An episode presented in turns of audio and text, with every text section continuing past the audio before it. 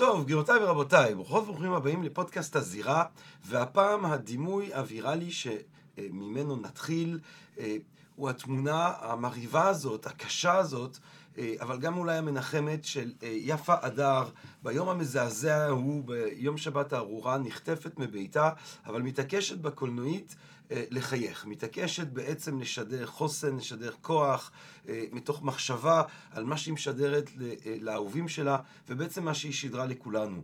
ביום הכי קשה בחייה, ביום הכי קשה בחיים של כל כך הרבה מאיתנו, האישה המבוגרת הזאת, הסבתא הקיבוצניקית הזאת, משדרת עוצמה וחוסן פשוט מדהימים. על העוצמה והחוסן הזה של אנשים בגיל מתקדם, על העוצמות והחוסן שדווקא הגיל הזה מאפשר לנו, על מה שלמדנו מהמקרים האלה, על מה שלמדנו מאותם האנשים שזכו לחזור. כל זאת ועוד בפרק שלנו היום. מתחילים. טוב, אז כדי לדבר על הסבתות הקיבוצניקיות שלנו, אה, שהפכו באמת לווירליות, אה, וככה רואים שזה גם מושא להומור, להומור אה, ברשת, כן, מה הדבר הכי חזק בטבע, הסבתא הקיבוצניקית וכולי וכולי וכולי. אנחנו שמחים, מתחגשים ומתגאים לארח כאן, בפאנל שלנו היום, דוקטור שירלי אורן. קודם כל, נעים דוקטור... מאוד. נעים מאוד, שלום רב. דוקטור שירלי אורן היא פנימאית ורומטולוגית. בכירה. בעברה עבדת שנים רבות בבית חולים ביילינסון, מזה כשנה את מנהלת את היחידה לרומטולוגיה בבית חולים וולפסון. את מדריכה קלינית בחוג לרפואה פנימית של אוניברסיטת תל אביב, ואת חברה בצוות של רופאים, אחיות, עובדות סוציאליות, תזונאיות ואנשי מנהלה, בצוות הרחב שעבד על קבלת האנשים שחזרו מהשבי בעזה לבית חולים וולפסון. מדויק. שלום רב. שלום, בוקר טוב לך, ג'רמי. בוקר עוד טוב גם לך, ובוקר טוב ושלום רב גם לדוקטור רינת ליפשיץ.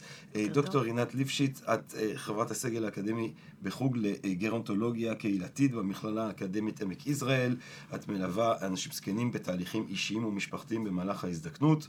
את הדוקטורט בגרונטולוגיה ותקשורת עשית באוניברסיטת בן גוריון. את הפוסט-דוקטורט שלך עשית במכון הרצג לחקר הזקנה וההזדקנות באוניברסיטת תל אביב. את חוקרת את ההיבטים הפסיכולוגיים והסוציולוגיים של הזקנה, בהם חוסן ופגיעות בזקנה ומשאבי התמודדות אישיים וסביבתיים המסייעים לחיזוק החוסן האישי. נכון, בוקר טוב. בוקר טוב רינת, בוקר טוב שירלי. שירלי, אני כמובן אשמח להתחיל איתך, ואולי קודם כל נאמר שהיית אדם מוביל בצוות של האנשים שקיבלו את החטופים והחטופות שחזרו, וזה הזמן גם לומר שקודם כל המחשבה שלנו היום, כמדי יום, עם החטופים והחטופות שעדיין לא חזרו, דבר שחשוב לנו מיד לומר, שאנחנו כולנו מדברים כאן מתוך תקווה שיחזרו, ושיחזרו היום, שיחזרו כמה שיותר מהר ובמצב כמה שיותר טוב. אחד מהדברים המדוברים הוא שבעצם אנחנו בסיטואציה שהיא חסרת תקדים במובנים מסוימים, ושחזרה של חטופות וחטופים בתקופות כל כך ארוכות, בטח אנשים בגיל מתקדם, זה משהו שלצוותים רפואיים לא היה שום פרוטוקול בנוגע לאיך להתמודד איתו. כן. אז איך בעצם בכלל תכננתם את המהלך? אז, אז, אז באמת היה משהו מאוד בלתי צפוי בכל האירוע הזה. ברגע שהתחילו לדבר על זה שאנשים, יש איזשהו דיבור על עסקה וכולי, אז משרד הבריאות התחיל לנסות ככה להיערך והטיל בעצם את המשימה על כמה בתי חולים שקיבלו את המשימה לקלוט את החטופים, וברגע שאנחנו, בית חולים וולפסון, כמובן הנהלת בית החולים קיבלה את המשימה, התחלנו ככה לנסות להבין מאיפה מתחילים. אנחנו כרופאים מאוד מאוד רגילים לעבוד, evidence-based medicine קוראים לזה. אף אחד מאיתנו לא ממציא שום דבר, אני אף פעם לא אתן תרופה למישהו שאני לא למדתי, קראתי, חקרו במחקרים על אוכלוסיות מאוד גדולות, ופה, כשנכנסנו לספרות הרפואית, מצאנו איזה מאמר מסומליה, מעשרות שנים אחורה, על שלושה חולים או מטופלים שחזרו, ובאמת לא הבנו בכלל, בכלל, מה אנחנו עומדים לראות. איזה בעיות רפואיות, איזה בעיות נפשיות, הכל היה מאוד לוט בערפל. והתמודדנו עם זה, א', עם, ה, אה, עם ביחד. זאת אומרת, כינסנו צוות, לא אני, הנהלת בית החולים, כינסה צוות מאוד גדול ורב-תחומי של אנשים. זה היה רופאים שנבחרו בעיקר רופאות, כי ידענו שמי שיבוא בעיקר בהתחלה זה נשים. אז רופאות ועובדות סוציאליות ואחיות ואנשי מנהלה ואנשי תזונה. והצוות הלך והתפתח ככל שקצת יותר קראנו והבנו בכלל במה אנחנו עומדים להתעסק. ופשוט ישבנו ביחד, ישבנו הרבה ביחד, עשינו הרבה ישיבות. הבית חולים שלנו, בתי חולים אחרים עשו דברים דומים והתחלנו קצת גם לתקשר בינינו. והבנו שכדי להרגיש קצת יותר על איזה קרקע יציבה, בטוחה, אנחנו צריכים א', באמת לקרוא כל מה שאפשר היה לקרוא, לנסות להבין עם מה אנחנו אמורים להתמודד. הבנו אחר כך שהרבה דברים לא הבנו, אממ. אה, ולנסות לכתוב לעצמנו איזשהו פרוטוקול, אה, מה נרצה לדעת, מה נרצה לשאול, איך נרצה לנהל את זה, באיזה לוקיישן, באיזה מתחם, כל מיני דברים ש... אה, איזה בעיות רפואיות אנחנו צפויים להתמודד, איזה בדיקות נרצה לקחת להם. הרבה הרבה תחומים שכל אחד מאיתנו במקצוע שלו לא כל כך הכיר מקודם, כי באמת אנחנו תמיד מבוססי ידע, מבוססי ספרות. Uh, כמובן שנכנסו לתוך זה עוד המון המון נושאים מסביב. קיבלנו את המשפחות קודם, אז האם נרצה להכיר את המשפחות קודם, uh, קבלת המידע הרפואי, לא עד הסוף ידענו, הרי השמות התפרסמו כל יום רק באותו היום. אז לא ידענו בדיוק מי האנשים, לא היה לנו גישה לתיק הרפואי שלהם, לא ידענו מה הבעיות הרפואיות שלהם. כל הנושא של מצד אחד לרצות מאוד לכבד את הפרטי, את האישי, נשים שחזרו אחרי שבועות וכל מה שהם רצו זה ליפול לתוך אה, חיק משפחתם, ואנחנו רצינו ככה לראות מה, מה קורה כאן, שאין איזה סכנת חיים, שלא לעשות טעויות. הייתה תחושה שנעשו כל כך הרבה טעויות קודם לכן, שהם יקבלו את הכי טוב והרבה מעבר לזה.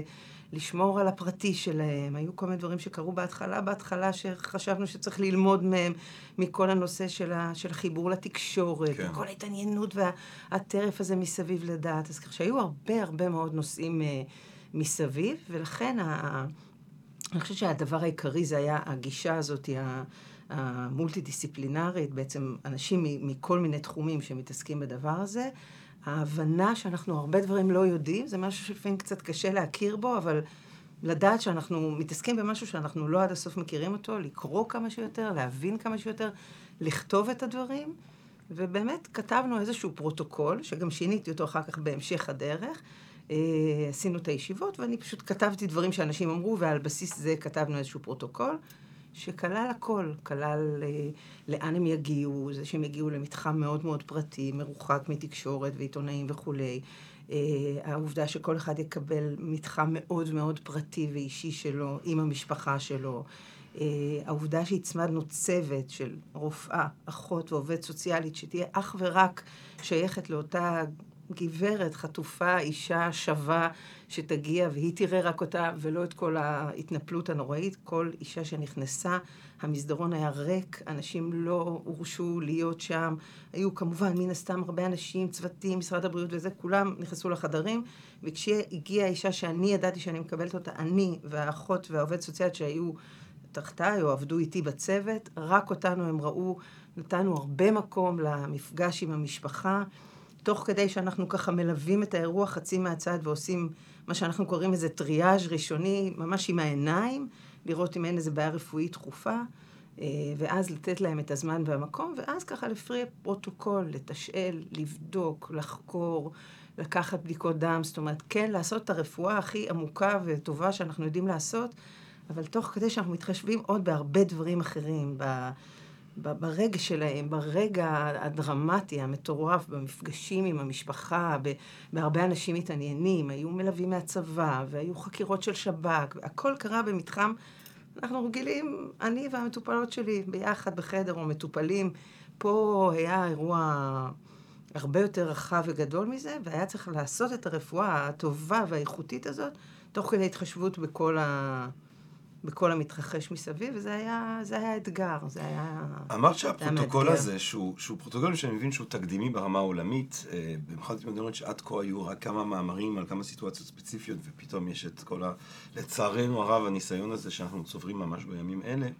אה, אמרת שהפרוטוקול השתנה, זאת אומרת שיש אה, בין מה שחשבתם שיבוא לבין מה שבאמת קרה, הבדלים מסוימים שבאו לידי ביטוי בשינוי הזה, אני מניח. כן. מה הם השינויים האלה שהפרוטוקול הזה עבר? במילים אחרות, מה הפתיע אות, אתכם אה, בקבלה של החטופות והחטופים שחזרו? אה, שוב, מכיוון שלא ידענו את הרקע הרפואי, אז בסופו של דבר כל אישה שהגיעה, ונכנסנו קצת לתיק הרפואי, וקיבלנו אנמנזה רפואית ראשונית מהמשפחה לפני שהאישה הגיעה, ואחר כך ממנה, אז למדנו על כל מיני מחלות רקע, ובסופו של דבר לא יוצא לך הרבה לפגוש אנשים שיש להם איזושהי מחלת רקע מורכבת או מסובכת, שלא קיבלו חודשיים או 45 יום טיפול תרופתי. אז ההבנה שאנחנו צריכים להיכנס לכל מחלה כזאת ולהבין מה קרה ומה הייתה ההשפעה של, של נשים שלא קיבלו בכלל טיפול תרופתי למחלה שלהם, הייתה ככה, אז מדי פעם הכנסנו עוד בדיקות ועוד ברורים כדי לדעת את האיזון של מחלות הרקע. אה, היה את כל הדברים שקרו שם, אז לא ידענו האם יש איזשהן מחלות זיהומיות שאנחנו אה, צפויים לראות, אז לקחנו הרבה ברור אה, לכל מיני מחלות זיהומיות שונות. כל הנושא של, הנושא של ההזנה, שהוא, הרי אנשים, התזונה שלהם השתנתה בצורה דרמטית לאנשים מבוגרים, מחלות רקע, סוכרת. פתאום אה, אנשים אכלו, ציינו שאכלו פחות מ-10% או פחות מ-25% ממה שהם רגילים לאכול. אז יש תסמונת שנקראת ה-ref feeding syndrome, זה דברים שעוד למדנו ממאמרים אה, ישנים ישנים, שאנשים שחזרו ממלחמת העולם השנייה, בתקופת השואה. אז גם פה לא ידענו מה אנשים אכלו, כמה הם אכלו. הרבה, היום יודעים הרבה יותר, כי גם אנשים חזרו וסיפרו, אבל אנחנו לא ידענו. אז ה-refeeding syndrome יכול להיות גם משהו מסוכן. אז בנינו איזשהו פרוטוקול של תזונה, ו...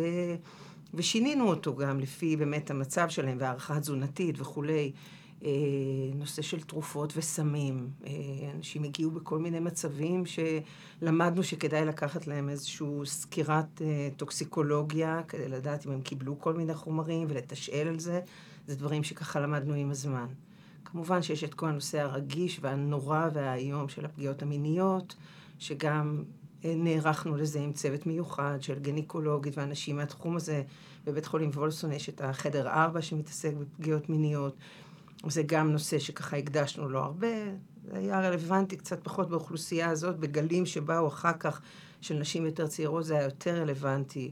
אה, נכנסנו גם לזה, גם בנושא של אה, אה, הערכה והצילומים הפורנזיים, הבדיקות הגניקולוגיות, הבדיקות שלקחנו.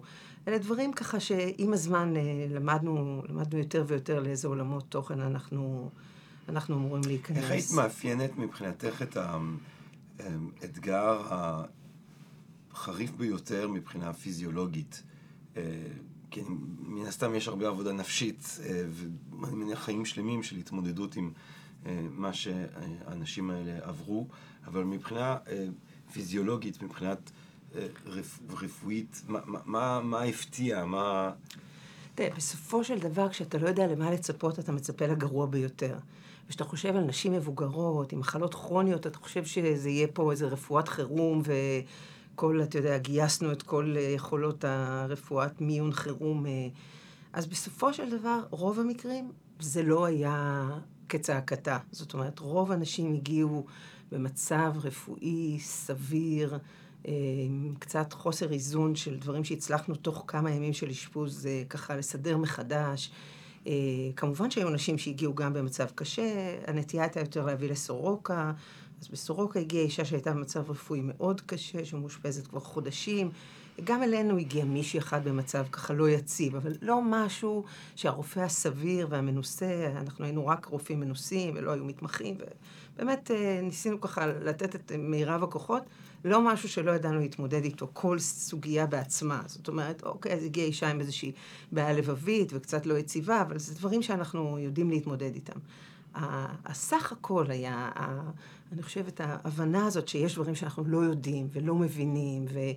אה, זה, זה, אני חושבת שיותר הסך הכל, פלוס באמת ההתמודדות הנפשית, פלוס הרצון לעשות רפואה, אבל גם הרצון להניח לאנשים ו, ולתת להם uh, את, את הרגעים שלהם. המורכבות הייתה הרבה יותר uh, ככה רחבה, פלוס גם מה שעבר על הצוות. כן. זאת אומרת, כן. אנחנו הרגשנו הרבה פעמים שאנחנו חוזרים ככה מהחדר ו, וצריכים אחד את השני, וצריכים לדבר ולשמוע את החוויות אחד של השני.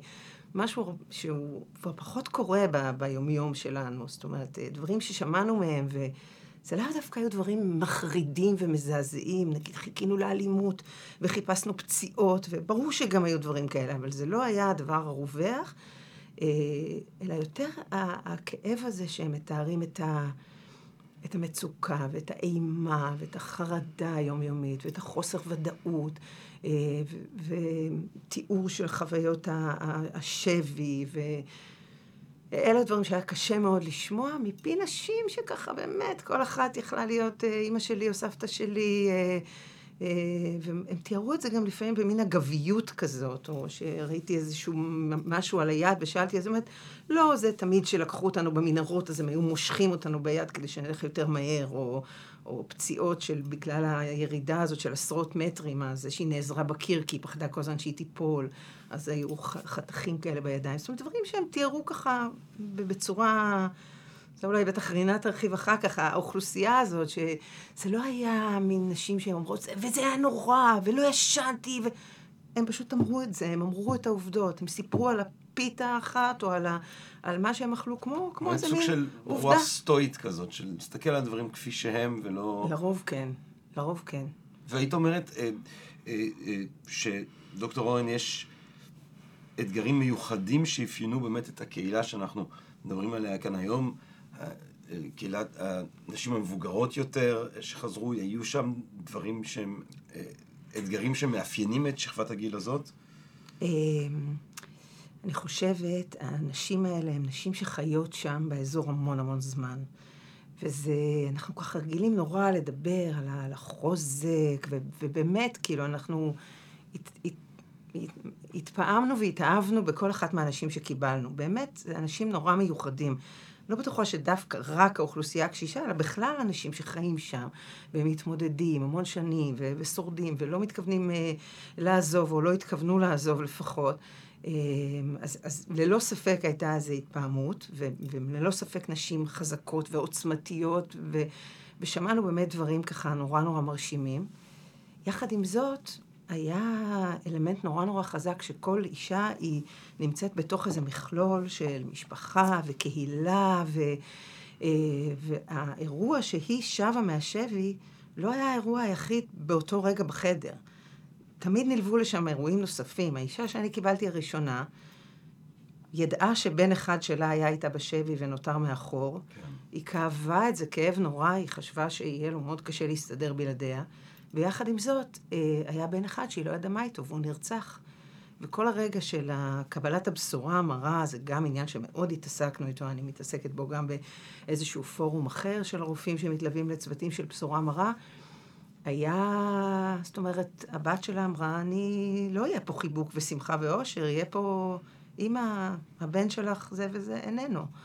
זאת אומרת, והאנשים האלה הם באמת, זה המשפחה, וזה הקהילה, ואז כל הזמן הגילויים של אנשים ש, שאינם, ואנשים שקרו להם דברים. והדבר הנורא זה שאנחנו נמצאים בתוך אירוע של קורה כבר כמה שבועות, והם נחתו אליו, הם בעצם לא ידעו מה קורה. זה, זה היה מאוד עוצמתי, ה... להכיל את כל האירועים האלה ביחד. אה. ואיכשהו באמת אנשים מכילים, דוקטור אה, רינת ליפשיץ, אנחנו אה, לרוב חושבים על זקנה כאל... סוג של הידרדרות, החלשה של המערכות הגופניות, במידה מסוימת אולי גם דעיכה של היכולות הקוגניטיביות. אה, ואנחנו נפגשים כאן ונפגשות כאן בעצם אה, בנשים מבוגרות אה, שמשקפות עוצמות וחוסן, אולי באופן שמאפיין דווקא את הגיל הזה, ופתאום אנחנו נאלצים אולי לחשוב הפוך, אולי יש דברים שעם הגיל עוצמות וכוח שדווקא עם הגיל אה, מת, מתגבר. אז, אז נכון, א', אני רוצה לומר, אני התחברתי להמון דברים ששירלי אמרה, ככה הם uh, הציפו בי uh, מחשבות. דבר ראשון, אנחנו uh, מאוד בקלות uh, מתרשמים מחוסן, ואנחנו אפילו ככה שומעים את הדברים שרק מחזקים אצלנו אצל חוסן. אז מה זה חוסן?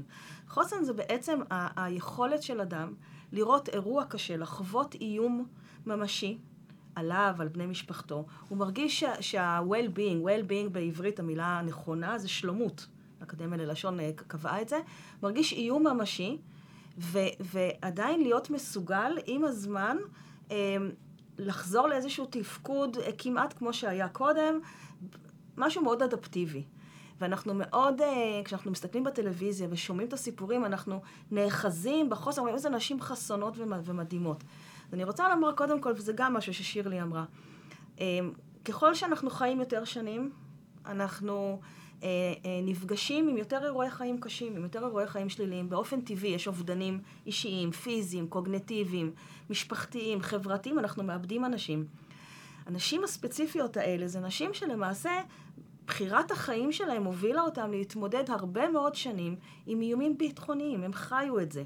ובעצם היכולת שלהם לגייס את עצמם לטובת החיים הטובים הייתה אה, שימוש במשאבים.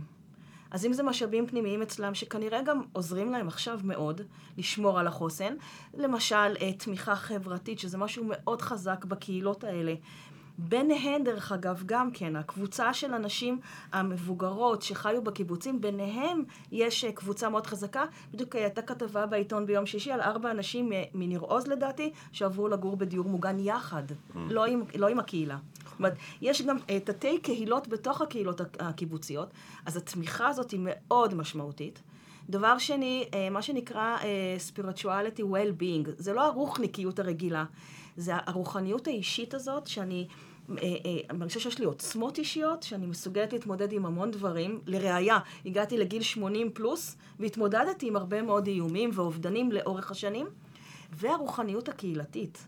יש איזשהו כוח בזה שאנחנו ביחד נותנים ומקבלים, שמאוד שומר עליהם, ומאוד שמר עליהם גם בעבר. זה גם מה שאני חושבת היה הכוח שלהם כקהילות בקיבוצים. אמ, אני, ממה שקצת שמענו בתקשורת, זה גם היו חלק מהמשאבים שעזרו להם בשבי. הם עזרו שם אחד לשני, ואז כשהם אה, אה, הגיעו לארץ, המעגלים האלה שהיו סביבם היו מאוד מאוד חשובים. אז יש להם גם עוצמות אישיות וגם עוצמות סביבתיות. אבל, ופה הכוכבית, שגם שמעתי בדברים של שירלי, אנחנו לא צריכים להתבלבל. אנשים שמתמודדים עם התממשות של אירועי חיים מאוד מאוד קשים, של טראומות. זה לא שהם דמיינו שזה יקרה, זה לא שהם חשבו שזה יקרה, זה קרה. באמת, התרחיש עולם העוין הכי גרוע שהם יכלו לחשוב עליו, קרה וקורה. כי לחלקם באמת יש עדיין בני משפחה שם, או שנרצחו או ששבויים. זה קרה. ועכשיו אנחנו צריכים לזכור כל הזמן, בכוכבית הזאת, שאצל רובנו יש את המתח הדיאלקטי הזה, של הגם וגם, חוסן ופגיעות. וזה קיים אצל כולנו יחד. ועכשיו בעצם ההסתכלות אצל כולנו ביום-יום, ובטח אצל אנשים שעברו טראומות, זה מה אדפטיבי? האם זה שאישה בוכה ועצובה ולא מפגינה חוסן, זה אומר שהיא לא בסדר? לא, לא, לאו דווקא. אולי זאת ההתמודדות שלה וזה לגיטימי ויש לזה מקום, ואני משערת שגם אתם ראיתם את זה. כאילו, נורא מנסים לשמור שהם, שהם, שהם לא יבכו, שהם לא... לא, זה בסדר גמור, כל אחד מתמודדת בצורה שונה, ובכלל, באמת האמירה על זקנים וזקנות, בואו, אנשים חיים, אה, היום אה, תוחלת החיים הממוצעת של אישה בישראל זה 84, גבר 81, פלוס מינוס, ויש כאלה שכמובן עוקפים את הגיל הזה, מדברים על אנשים שחיים 30-40 שנה. אם אנחנו אומרים על כל בני 20 עד 60 שהם אותה קבוצה, לא. אז כן. לא כל הזקנים עם הסטריאוטיפים של חולי ומוגבלות ותלות, לא. יש אנשים שיש להם גם וגם. ואנחנו היום, דרך אגב, שואלים אנשים, אה, רשימת מחלות זה בסדר, אבל איך אתה, האם, האם משהו מהמחלות האלה מגביל אותך בתפקוד? זאת הנקודה החשובה. אנשים חולי סוכרת, אה, לחץ דם וכולי, מתפקדים. אז גם פה, זה לא שאין פגיעות, יש חוסן יחד עם פגיעות, והשאלה מה ההתנהגות האדפטיבית, כמה יש לנו יותר משאבים לחוסן. מקורות תמיכה. בדיוק, כן. מקורות תמיכה פנימיים, חיצוניים, זאת השאלה. Hey. אם אנחנו באמת אה, מסגרנו את הדיון שלנו תחת הכותרת של סבתות קיבוצניקיות, אה, באמת הקיבוץ זה אחד מה... אה, יש גם, כמו בקהילות דתיות נגיד, אבל דבר שלא כל כך מאפיין בעצם את החברה המודרנית, זה הקהילתיות המאוד נכון, מוגברת נכון. הזאת, שיש בקהילות דתיות אולי, ושיש נכון. גם בקיבוצים. את חושבת שחלק מהסיבה ש, שיש את הדיבור על העוצמות האלה של הנשים המבוגרות יותר מהקהילות הקיבוצניות זה בגלל שהן עדיין לחלוטין מעורבות בחיי הקהילה. אה, מרבים לדבר היום על המשמעות כן. האדירה שיש לקהילה, לחיי קהילה, למגע אה, חברתי בשימור ובהגברת החוסן שלנו בגילאים מתקדמים. אז, אז א', כן. אמ, ושוב, זה, זה לא רק הקהילה של הקיבוץ, זה הקהילה של קיבוץ שגרה בעוטף עזה, ומתמודדת הרבה מאוד שנים עם איומים. אומרת, אפילו החוסן שם הקהילתי הוא יותר משמעותי מאשר בקהילות אה, דתיות אחרות. וגם, אם שמתם לב, כל הזמן הקפידו לומר חברי הקהילה, שלמשל מישהי מסוימת, היא הייתה המטפלת שלי פעם. זאת אומרת, כן.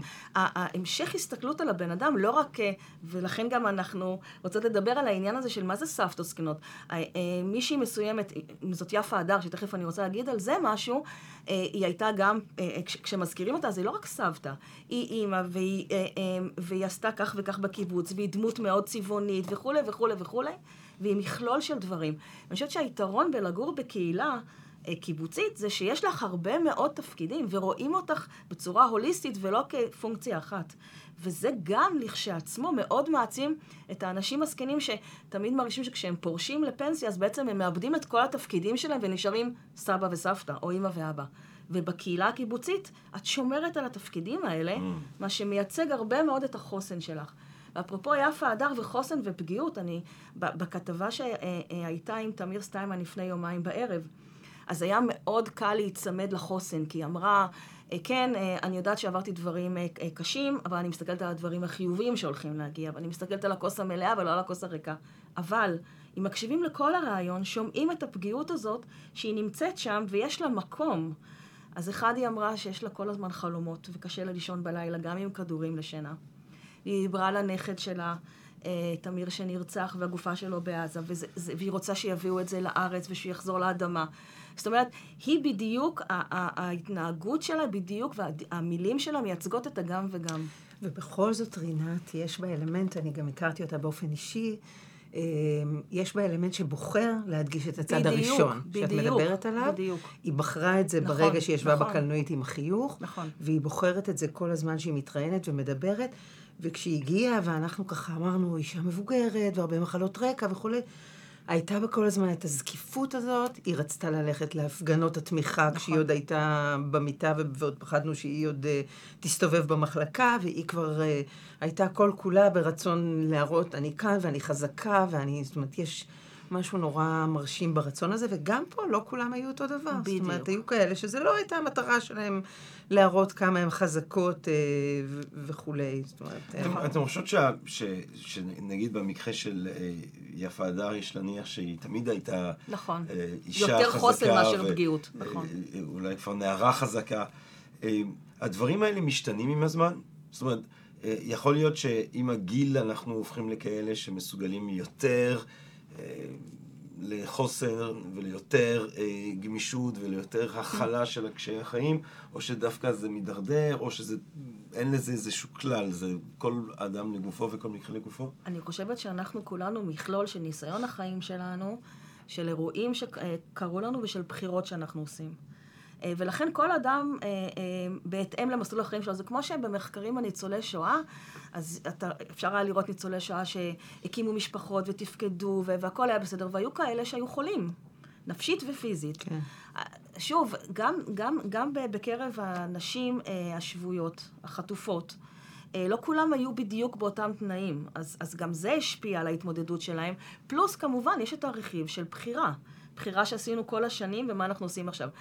יש, יש, אני, אני, אני פה פוגשת אנשים זקנים שהחזיקו, בדיוק סיפרתי להם, החזיקו את עצמם הרבה מאוד שנים, מאוד בחוזקה, בתפקוד גבוה, אבל איזושהי ריאקטיבציה, כמו שקורית עכשיו, אמ, למשל עולים אה, מאוקראינה, אוקיי? Mm. שעוברים, מבוגרים, שכבר גרים כמה שנים בארץ, עברו עכשיו, בעקבות מה שרואים בחדשות, ריאקטיבציה של טראומות.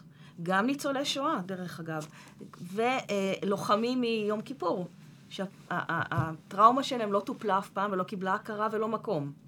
אז אני חושבת שלבוא ולהכליל, לא, יש הרבה מאוד אנשים מסוגים שונים, מהתמודדויות שונות, וכן, מה שאתה אמרת הוא נכון, דברים יכולים להשתנות. אה, החוסן והפגיעות, האיזונים ביניהם, הדיאלקטיקה, הביחדנס הזה, יכול להשתנות. וצריך להיות מאוד ערים לזה. דוקטור אורן. כן, כן אפשר. אני מסכימה מאוד שהדברים, אנחנו הרי כל העבודה שלנו, גם שלי וגם של רינת, היא כל הזמן עם אנשים. אז אנחנו פוגשים המון המון אנשים, ולפעמים באמת זה מדהים אתה יכול לקרוא תיק רפואי של חולה ולחשוב שמדובר פה, אלוהים ישמור, במישהו שבקושי ייכנס לחדר, ופתאום נכנסת איזה מישהי עם לק ואודם ומשדרת כולה חיות וזה, בת 86 עם 17 מחלות רקע שלא נכנסות בדף. אה, ואתה ככה עמום, ולפעמים יש מישהי שכאב אחד הכי קטן ממוטט אותה, ורק, אתה יודע, הצורך הזה בסקנדרי גיין, ובהכרה, ובחמלה. אז באמת קשה נורא לדעת וקשה נורא לצפות את זה, ואני מסכימה שבאמת אין חוקים. אני כן הרגשתי, יצא לי ביום, ביום הראשון של הפעימה הראשונה קראנו לזה, באמת לפגוש חמש נשים מבוגרות, ממש ככה על גבול 80 והרבה אחרי 80, ובפעימה נגיד השלישית אה, נשים צעירות ומקסימות, כולם היו מקסימות באמת. אה, וכן היו שינויים. זאת אומרת, בכל זאת כן היו שינויים. אה, אנחנו ככה מאוד חששנו מהמבוגרות, בגלל באמת, אנחנו כרופאים חושדים בה, בעניין של המחלות והמורכבות הזאת הפיזית, אבל בסופו של דבר באמת איכשהו היה לנו כרופאים הרבה יותר קל להתמודד עם הפעימה הראשונה. משהו, איזה ביטחון כזה, איזה נשים ש, שכבר ככה, לא יודעת, לא כל דבר מערער אותם. מעניין. ו... זאת אומרת, זאת אומרת שמהבחינה שלך, אה, דווקא הנשים המבוגרות יותר אה, חזרו במצב שהוא... או, או, או, שיקפו יותר יכולת להתמודד עם הסיוט הזה מאשר נשים צעירות ככלל? כן, אני חושבת שאולי גם זה בין השאר היה משהו שלנו, אולי בגלל שמאוד חששנו מהצעירות ומה שהם עברו, והיינו ככה מאוד אה, בחרדה סביב מה שנגלה או מה שנשמע. אה, אה, אבל ברגע שפגשנו את האנשים, וזה לא שאני פגשתי את כולם באופן אישי, כמו שאמרתי קודם, מאוד הקפדנו שזה יהיה מאוד אישי. אז אני, נגיד, אישית הכרתי מאוד טוב שלוש נשים, אה, ככה אחת בכל פעימה, אבל ככה נרגענו קצת. זאת אומרת, אה, גם הנשים עצמם, אה, הם כן, הם סיפרו והם דיברו, ו- אבל הם, הייתה הרגשה שכן יש בהם איזה, איזה חספוס מסוים, איזו יכולת כזאת. אה, לקבל את הדברים. אני מניחה גם שלא כל מה ששמענו בשעות הראשונות, בימים הראשונים, זה מה ש... כן. ישמעו אנשים ש, שילוו אותם ויטפלו אותם לאורך הזמן, כי, כי באמת, בסך הכל גם זו חוויה שהיה כל כך קשה לאבד אותה, אז אני מניחה שדברים ילכו וייחשפו גם לאורך הזמן. הגיוון אבל... הזה בטיב התגובה והאופן שבו, אה, והאיזון, והאיזון מחדש של חוסן ופגיעות, כן. אה, מזכיר לי משפט מפורסם וגם שהוא מצוטט לא במדויק, וזה משקף קצת, אני חושב, את מה שאנחנו מדברים עליו, יש משפט של ניטשה, מתוך ניטשה הומו, שמצטטים לו לרוב אומרים, מה שלא הורג אותי מחשל אותי, מה שלא הורג אותך מחשל אותך. אה, כאילו שזה איזשהו כלל אה, אוניברסלי כללי, שמה שלא, מה שאנחנו שורדים והאתגרים שאנחנו שורדים, זה בסופו של דבר מחשל אותנו. אבל מה שכמובן מעניין זה שזה ממש לא מה שניטשה אמר. ניטשה דיבר על עצמו, הוא אמר, מה שלא הרג אותי, חישל אותי. הוא התכוון לומר שהוא סוג הבן אדם אה, שהאתגרים והקשיים של החיים. הפכו לבן אדם עוצמתי יותר, אבל הוא בשום פנים ואופן לא מתחייב לומר שהדבר הזה הוא חוק כללי שחל על כולם. ואני חושב שהדבר הזה גם משתמע מהדברים אה, שלכן. נכון. זאת אומרת, אין פה איזשהו חוק אה, טבע כזה של אתגרי החיים והגיל המתקדם. מאפשרים לנו יותר חוסן, יותר עוצמות, יותר יכולת להתמודד עם האכזריות והקושי של החיים, אלא שזה באמת עניין של החלטה ושל מסוגלות ושל שאלה מאוד אינדיבידואלית. נכון, נכון. זה שילוב של גורמים. אני אגיד שבמחקר שעשיתי במסגרת הפוסט-דוקטורט כאן באוניברסיטת תל אביב, על הורים שכולים מזדקנים. וזה בדיוק מה שאתה מתאר, זה מה שראינו שם. קודם כל, כל ההורים השכולים המזדקנים, או הורים שכולים באופן כללי, אה, אומרים שהם ממשיכים לחיות עם אה, שריטה מאוד גדולה בנשמה. אוקיי? הם, הם, הם לא אותו דבר כמו שהם היו קודם, אבל יש כאלה שבאמת מצליחים להמשיך ולחיות ולתפקד ולעשות, וגם ראינו צמיחה פוסט-טראומטית מדבר כזה, מה שגם יכול לקרות במסגרת אה, אה, חטופות גם בגיל מבוגר, הן לא מפסיקות לחיות, אבל יש כאלה שלא. וראינו מנעד מאוד גדול של תגובות. אה, וגם לא בהבדלים מגדריים, זאת אומרת, אי אפשר היה להגיד שנשים יותר מגברים או גברים יותר... לא, לא, לא, ב- ב- ב- באמת משהו, איזשהו קומפלקס של אה, אה, היסטוריה ובחירות ו- ואישיות, שמביא אה, אנשים לקבל החלטות ולבחור בדרך מסוימת. יש גם משהו מאוד קשה בהיבט של הציפייה של החברה. זאת אומרת, שאתה חייב להתמודד, כי את אישה חזקה, ואחרי מה שעברת. ובאמת, בסופו של דבר, כל אחד יש לו את הזכות לחוות ולהתנהל באותו רגע, בהתאם לטראומה הנוכחית שהוא חווה, בצורה שונה שלאו דווקא תואמת את הציפיות, או את האנשים שהוא חי בתוכם, או את, ה, את מה שהוא היה קודם, זאת אומרת, הדברים באמת נורא, נורא דינמיים, ו, ובטח אל לנו אה, לשפוט או לצפות מאנשים דפוס התנהגות מסוים בהתאם למה שנכון בעיני החברה שהם התנהלו, אה, כי, כי באמת לכל בן אדם, ואנחנו ראינו את זה גם, את, את הזכות לעבור את, ה, את הדבר הבאמת קטסטרופלי ונורא שהם עברו. בכל דרך שבה הם יבחרו, ואנחנו צריכים לעמוד מנגד ו, ולסייע ולתמוך, ובאמת... אני, אני, אני רוצה לסיים ולשאול באמת לגבי המונח הזה, אה, שאיתו התחלנו, המונח סבתא. ואמרתם, אני חושב, אה, בצורה אה, חזקה וברורה, שלא ראוי באיזושהי צורה לצמצם אישה לכדי הפן הזה של החיים שלה. כי היא לא רק סבתא, היא גם סבתא, אבל היא גם אולי אשת מקצוע, יש לה כל מיני תפקידים קהילתיים בקיבוץ, היא גם קודם כל אה, אינדיבידואל. אבל בכל זאת, אני חושב שאולי חלק מהכמיהה לסבתא החזקה וההפיכת של סבתות קיבוצניקיות לגיב... לגיבורות כאלה, זה גם בגלל שבאיזושהי צורה, השביעי באוקטובר, האסון המזעזע של השבת הארורה והאסון המתגלגל מאז, אה, גורם לכולנו קצת להרגיש את התחושות שאולי הרגשנו אה, כילדים אה, וילדות צעירים וצעירות, והפחד הזה והחשש הזה, ואין משהו בסופו של דבר יותר מנחם מהחיבוק של סבתא אה, ומהנוכחות הסבתאית הזאת, שמכילה, שנותנת, ואם להורים יש עוד תפקיד משמעתי, אז הסבתא זה רק פינוק וחיבוקים. אתם חושבות שיש פה איזשהו, בעניין הכה רב שהציבור הישראלי מפנה דווקא לנשים המבוגרות, כי הרי גם גברים מבוגרים לצערנו... הם פשוט עדיין שם, אז לא ראינו אותם. יש אבל משהו מיוחד, את חושבת, בכל זאת? זאת אומרת, אמרנו שאסור לצמצם אה, אישה לכדי כן. אה, המעמד המשפחתי שלנו. יש פה אתוס כן. פשוט, זה, זה כן. סוג של אתוס. אני חושבת שאנשים כן. מחכים לסמל. בדיוק, בדיוק. אנשים כמוהו למשהו נכון. באמת שינחם אותם, שירגיע אותם למשהו כן. שאפשר יהיה להגיד, הנה, קרה פה משהו טוב, יש פה משהו טוב, וזה, וזה בסדר גמור. זה, זה, אבל כן, זה אבל נכון אי אפשר לדרוש מהאנשים למלא את התפקיד מהם, הזה. נכון, וגם באמת ה, השאלה אם כל אחת אה, מוכנה לקבל עליה את, ה, את הדימוי הזה, או את ה... זאת אומרת, למשל, יש, אה, יש שם כל מיני סוגים של משפחות, ויש אנשים יותר מחוברים למשפחה ופחות, ויותר אימהיות או סבתאיות, כן. ויש כן. אנשים שיותר דווקא, החיבור באמת הוא, כמו שאמרנו, לקהילה ולחברות. אה, אני חושבת שסמל זה בסדר גמור, וכסמל, וכמשהו שידברו עליו בתקשורת וכולי, זה, אין לי עם זה שום בעיה. באמת העניין הוא לא, לא לצמצם את זה, לא, לא כולם אותו דבר, ולא כולם הם, הם רק סבתות, אלא באמת, אתה פוגש, פוגש נשים עמוקות שעברו הרבה דברים, שבאמת גם... גם באמת בפן המקצועי. אני מכירה את זה גם לא רק מהשבועות, אני מכירה את זה ככה מקהילה שאני חיה, מאימא שלי, שהיא אישה מאוד מבוגרת, שהיא... אישה שעשתה המון דברים בחיים, ואפילו נגיד בתקופת הקורונה אני ראיתי עליה, שדיברו גם אז קטלגו את האוכלוסייה הזאת, היה...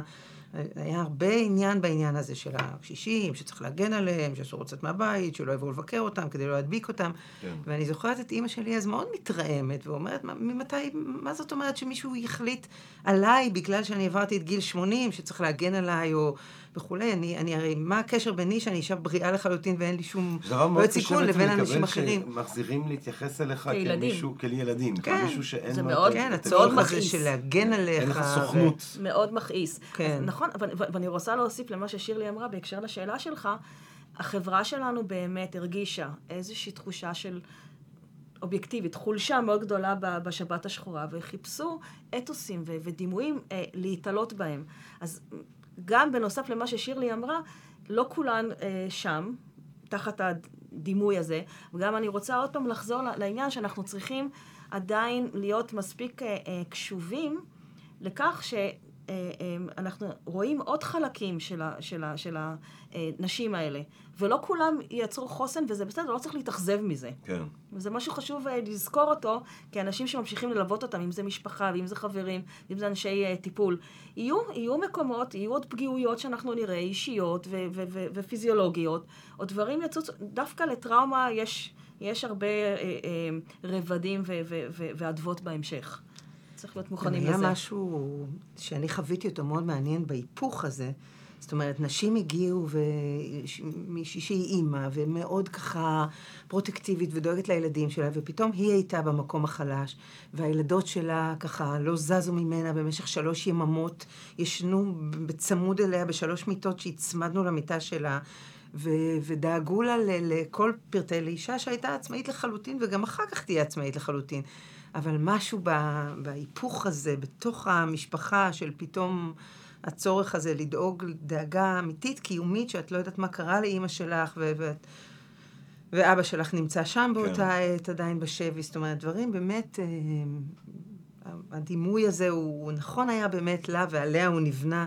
אבל באמת כל אחת הייתה אחרת. ואני לא, אני, אני באמת, יש משהו בזה שנורא כיף ו, וקל לאמץ את זה. אני גם מודה שהייתה מישהי שכשלא הביאו אליה את הנכדים ביום שהיא חזרה, אבל היא דיברה איתם אחד אחרי השני בטלפון, ובאמת כל מה שאפשר היה לעשות זה לשבת ולדמוע, כי, כי אלה היו רגעים שפתאום נהייתה שמחה, והתעניינה בהם, ושאלה אותם, ופתאום הכל, החיים שלה חזרו אליה ככה.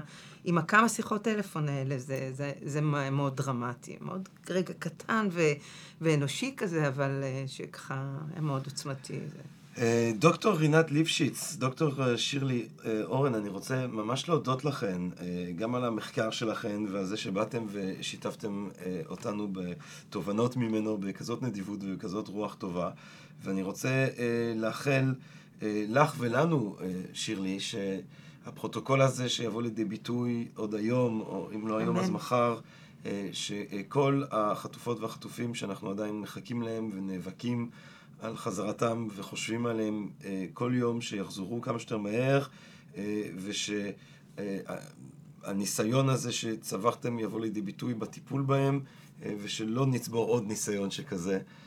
תודה רבה רבה לכן. תודה רבה לך. ותודה רבה לכם. אה, לקהל הקדוש שלנו כאן בפודקאסט הזירה. אני מקווה מאוד אה, שנהניתם מהפרק הזה, מהפרקים שכבר הקלטנו, מאלה שאנחנו מקווים להקליט בהמשך. ובינתיים, אה, רק בריאות, רק אהבה רבה, ונשתמע.